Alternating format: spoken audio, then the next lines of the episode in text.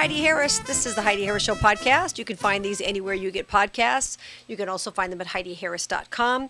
I do videos five days a week called Headlines with Heidi, where I talk about some local news issues, uh, local meaning Las Vegas, which is where I'm based. Or I talk about some St. Louis issues, where my show airs in St. Louis on Sunday nights, 7 to 9. So just check it out at HeidiHarris.com. I don't know about you, but I've been giving a lot more thought to prepping and saving a lot more food and storing water and things like that especially in light of what's happened over the last two years. I mean, who thought there'd ever be a run on toilet paper, right? Now we've got Ukraine, you've got supply issues.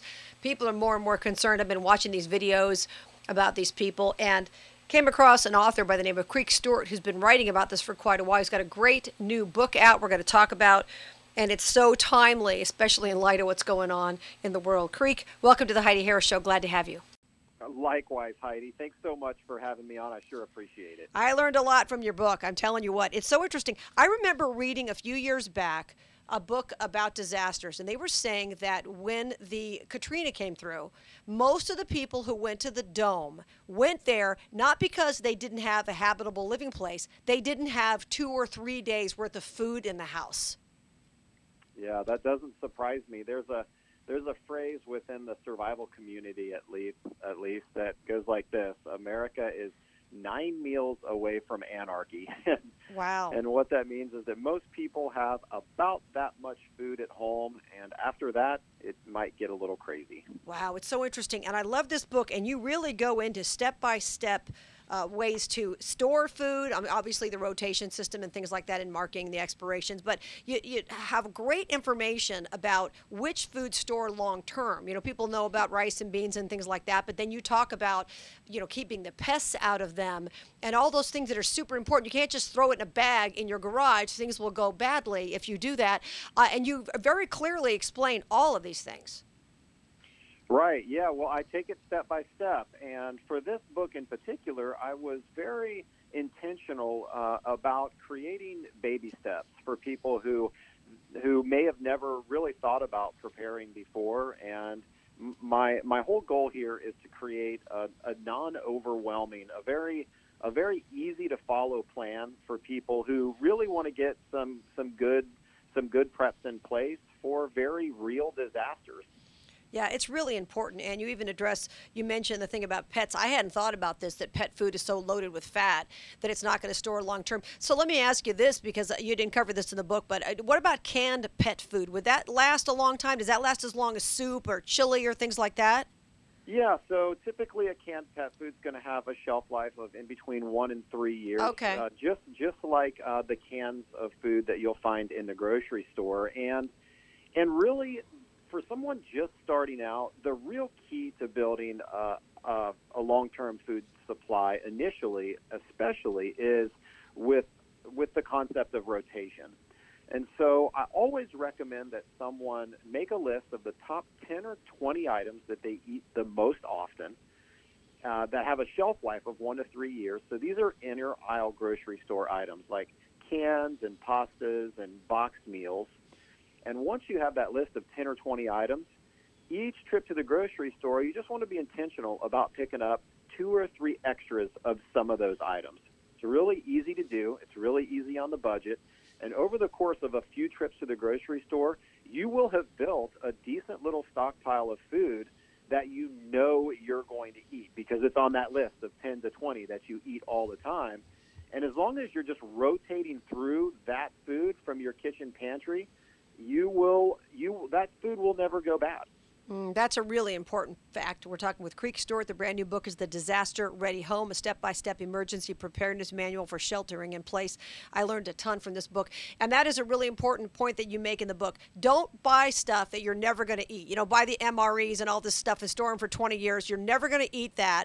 And that's a really good point that you make about rotating things in, things that you normally will eat, things that you will still want to eat during a disaster if necessary. That is a key it is it is literally the hallmark of a long-term food storage pantry that makes and I and I and it's the number one thing that most people do do wrong when buying food. They take advantage of flash sales by grocery stores and and unfortunately end up with food that they just aren't going to eat and eventually goes bad. And so they've wasted their time and money. So the phrase is really simple store what you eat and eat what you store.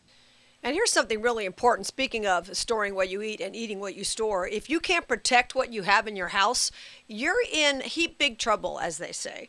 That's why I have Boss security screens on my home. Now, Boss security screens are guaranteed to prevent break ins and forced intrusions. They're also guaranteed for life. They're HOA approved, they come in 300 colors.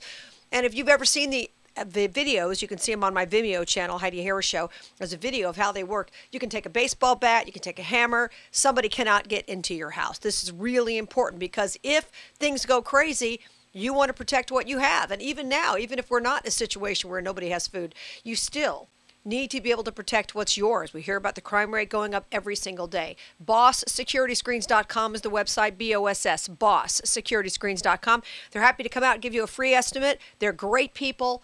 Once you see this product, I believe you're going to want these on your home. I have them on my home. I feel so much better having them back to my conversation with Creek Stewart. What do you think? I know you were talking about how you have at least a year for your family. You've got children, so that's a full family here.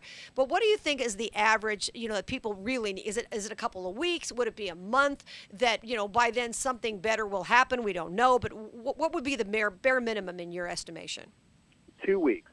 Okay. Uh, for for most people starting out, I would say work toward a two week goal and then everyone's really different at that point. You know, some people are going to have total peace at two weeks, and some people aren't going to feel like they have enough at two weeks. And everyone is different, and there's no right or wrong answer to that. And I would say two weeks minimum, and then just go from there based upon your comfort level. Maybe it's going to be a month, maybe it's going to be two months. Uh, but in this day and age, I would I wouldn't feel very comfortable with less than two weeks uh, buffer. That makes sense. We're also uh, talking about the. You've also talked in this book about water, things like that, how to uh, store water. There's a lot of information. Obviously, I didn't know it, so I read the book. Uh, a lot of information, great information about storing water safely, filtering water, things like that. Talk about the importance of that because you know you can live a few days without food, but you won't make it without water. And you know I've always heard the old adage, one gallon of water per person per day. Well, you know that really realistically, you know, that's not going to work for cleaning yourself or even giving the animals water. That's not going to work. So talk about that. Yeah, so here's a staggering statistic. The average American uses over 80 gallons of water oh. per day. Oh. per person. Between eating and drinking and bathing and washing their hands and washing their clothes. So we use a staggering amount of water per day per person. Uh, so you're right. One gallon is is would be really tough to get by on. And so I recommend um, the three phase water plan, uh, and it's really simple. So the first phase is you want to have fresh water on hand, just ready to go, ready to drink. And so two gallons per person per day minimum for two weeks. So we're back to that two week uh, mark again. So two gallons per person per day for two weeks. And that water can be really simple to get. You just go, you can just go to the store and buy gallons of water or bottled water or five gallon containers of water. That water that you buy at the store or that you fill up in containers from your tap is going to last up to five years in storage, so it's not going to go bad anytime soon. You can tuck that away in the bottom of closets or under beds or behind couches. It's really easy to do even with small spaces. But beyond that much, it's going to get a little cumbersome for the average person to store that much water uh, beyond two weeks. And so then we move into phase two. Phase two is you want to have a really good water filter on hand. The one I recommend is called the Big Berkey. It's a gravity fed filter, it doesn't require electricity. You can pour almost anything in the top of that filter, and it's going to come out the other side um, safe to drink. It's going to filter out bacteria, protozoan cysts, plastics, um, chlorine, and a laundry list of other contaminants that you don't want to put into your body. Uh, and it uh, you can pour in creek water and pond water and rainwater and melted snow, and have confidence that it's safe to drink. So you want to have a whole how like a, a really nice water filter. And then the third phase of that is a renewable source of water. You want to think about like, okay, what if my water storage runs out and the tap still isn't running or the or the water is still polluted. I can't get to the store. Where do I get my water? So if you live near a creek or a pond, that's an easy solution. But for most people, the best solution is going to be to implement a rain barrel. And if you have a rain barrel, for most people, that's going to be a renewable source of fresh drinking water that'll keep you in water almost indefinitely. Well, one of the points you made too in the book, we're speaking with Creek Stewart. The brand new book is The Disaster Ready Home, a step by step emergency preparedness manual for sheltering in place. Excellent information. One of the things you also mentioned is, you know, water's very heavy. You start getting to these bigger containers. It's one thing to haul, you know, a gallon around or two gallons or five gallons. You talk about some of these blocks that people can store them in and those kinds of things. But also, when they get really big, not only can you not move them, uh, they're dangerous. You can't put them on a second floor unit, obviously, if you live in an apartment, if it's a huge amount of water or it, you know it could topple off the roof. Talk a little bit about that. Yeah, so there's a huge variety of water containers that you can use. A really popular container is a 55 gallon drum, food grade plastic drum. And you can imagine that, you know, 55 gallons of water is, is hundreds of pounds. And, you know, storing that in the wrong area that could easily collapse a balcony um, or even, you know, in some upper stories in some places, you know. So you want to be very careful about water storage. Um, and if it were to topple over, you know, not only do you lose your water supply, but then it's not only dangerous from toppling, but then it could potentially spill, and you could have a whole other set of problems uh, as well. So, um, any anything larger than about five than about five to twenty gallons of water, uh, you're going to want on a really solid surface, uh, either either in a shed um, or in on a concrete slab in a basement or a garage. Uh, so those are all things that that that people need to consider. Yeah, we're speaking with Creek Stewart, author of uh, Survival Hacks, is one of his books, and the newest is The Disaster Ready Home. You mentioned something else in this book about water that I was pretty horrified about. I'm not going to give away the link. People can buy your book. You have a link in here to find out what's going on with your municipal water. I was horrified, Creek, when I looked it up at the stuff that's in. People say, "Oh, the tap water's safe to drink." Well, yeah, better than you know somewhere in the third world, I guess. But yeah. there's a ton of stuff in there. I had no idea it was even in there. It's it's horrifying, which is why I want to get one of these filters that you recommend. Yeah, and that's a primary reason why I filter all of my drinking water and all of the water we use in our house through a big Berkey just to eliminate a lot of the stuff that our tap water is laced with. You know, there's the pharmaceuticals and you know all kinds of things in in our tap water that passes the you know that passes the safety test, I guess. Uh, you know, but it doesn't necessarily pass my safety test even outside of a disaster. Yeah, I'm gonna have to do a whole podcast on on just that aspect of it. I looked it up and I was horrified at the yeah. stuff that's in the water. And then they'll say, you know, the the allowed level is this, but your water's that. Oh, fantastic, great.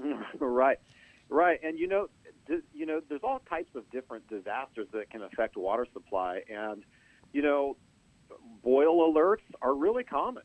Uh, they happen all the time. You know, just in Michigan last year, there was a boil. You know, a couple of years ago, there was a boil alert for an entire city for a few weeks. And you know, it doesn't have to be a hurricane or uh, an earthquake to interrupt water supplies. These, these things happen all the time. Right, and I think the main point is that so many people in America, certainly, unless you live in a place where they have a lot of hurricanes and not whatnot, but most people are used to these things being there every day. They turn on the tap, it's there. They, they run out of something, they run down to the store, a block. We're just not used to having to think, oh my gosh, I can't get to the store. Oh my gosh, there's no water. And that, that's so important to think about that now more than ever. Right. The the common, unfortunately, the, the common thought is it's never going to happen to me. And the fact of the matter is, is it happens to people every single day in this country and beyond, um, with in some way, shape, or form, whether it's a natural or a man-made disaster. Uh, these these disasters are indiscriminate and they're just not going anywhere. Yeah, I think it's so important. Well, it, listen, this is a really timely book. Everybody needs to read it. Uh, it's called The Disaster Ready Home: A Step-by-Step Emergency Preparedness Manual for Sheltering in Place. And and I love the fact that it is literally step by step. You've got a lot of great pictures. You literally talk about how to protect your food from pests, and how best to store, you know, things like grain and beans. You know, we hear all about that, but you've got to store them safely, or they're going to be gone and full of rat poop when you go look for them. And you explain how to do all of that. And this is a fantastic book, and it's not complicated. Doesn't have to be expensive at all. You talk about all kinds of you know very cost cost effective ways to do this uh, without spending a lot of money. So it, it's a great book and really timely. And I know more and more people are paying attention after last year, certainly. Yeah, and that was really the catalyst for writing the book. I, you know, the last couple of years have really opened the eyes to a lot of people who otherwise, you know, haven't really thought a whole lot about at-home preparedness. But that pandemic, you know, that really that really shook a lot of people up, and I can't even tell you the number of inquiries that I received because of my notoriety in this industry over the past couple of years, and that was when I realized, you know, there's a real market for a, a very easy to implement step by step book for basic disaster preparedness.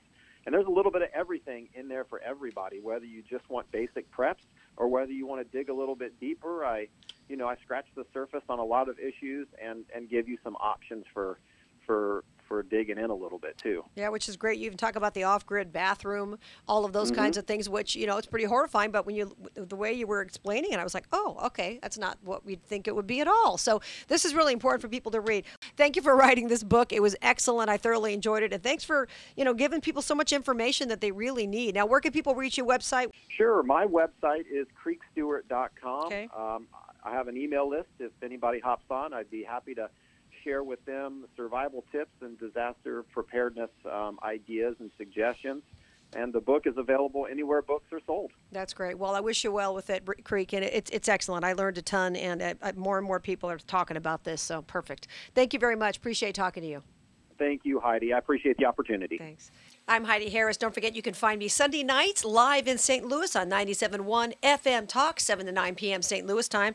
You can find me five days a week doing videos. I call them Headlines with Heidi, and I post them at Vimeo, Heidi Harris Show channel, also at HeidiHarris.com, and of course my podcast, which you can subscribe to anywhere you get podcasts. If you forget all that, just go to HeidiHarris.com. Everything is posted there. Until we meet again, remember, you were created for a purpose. Here's Tony Scottwell.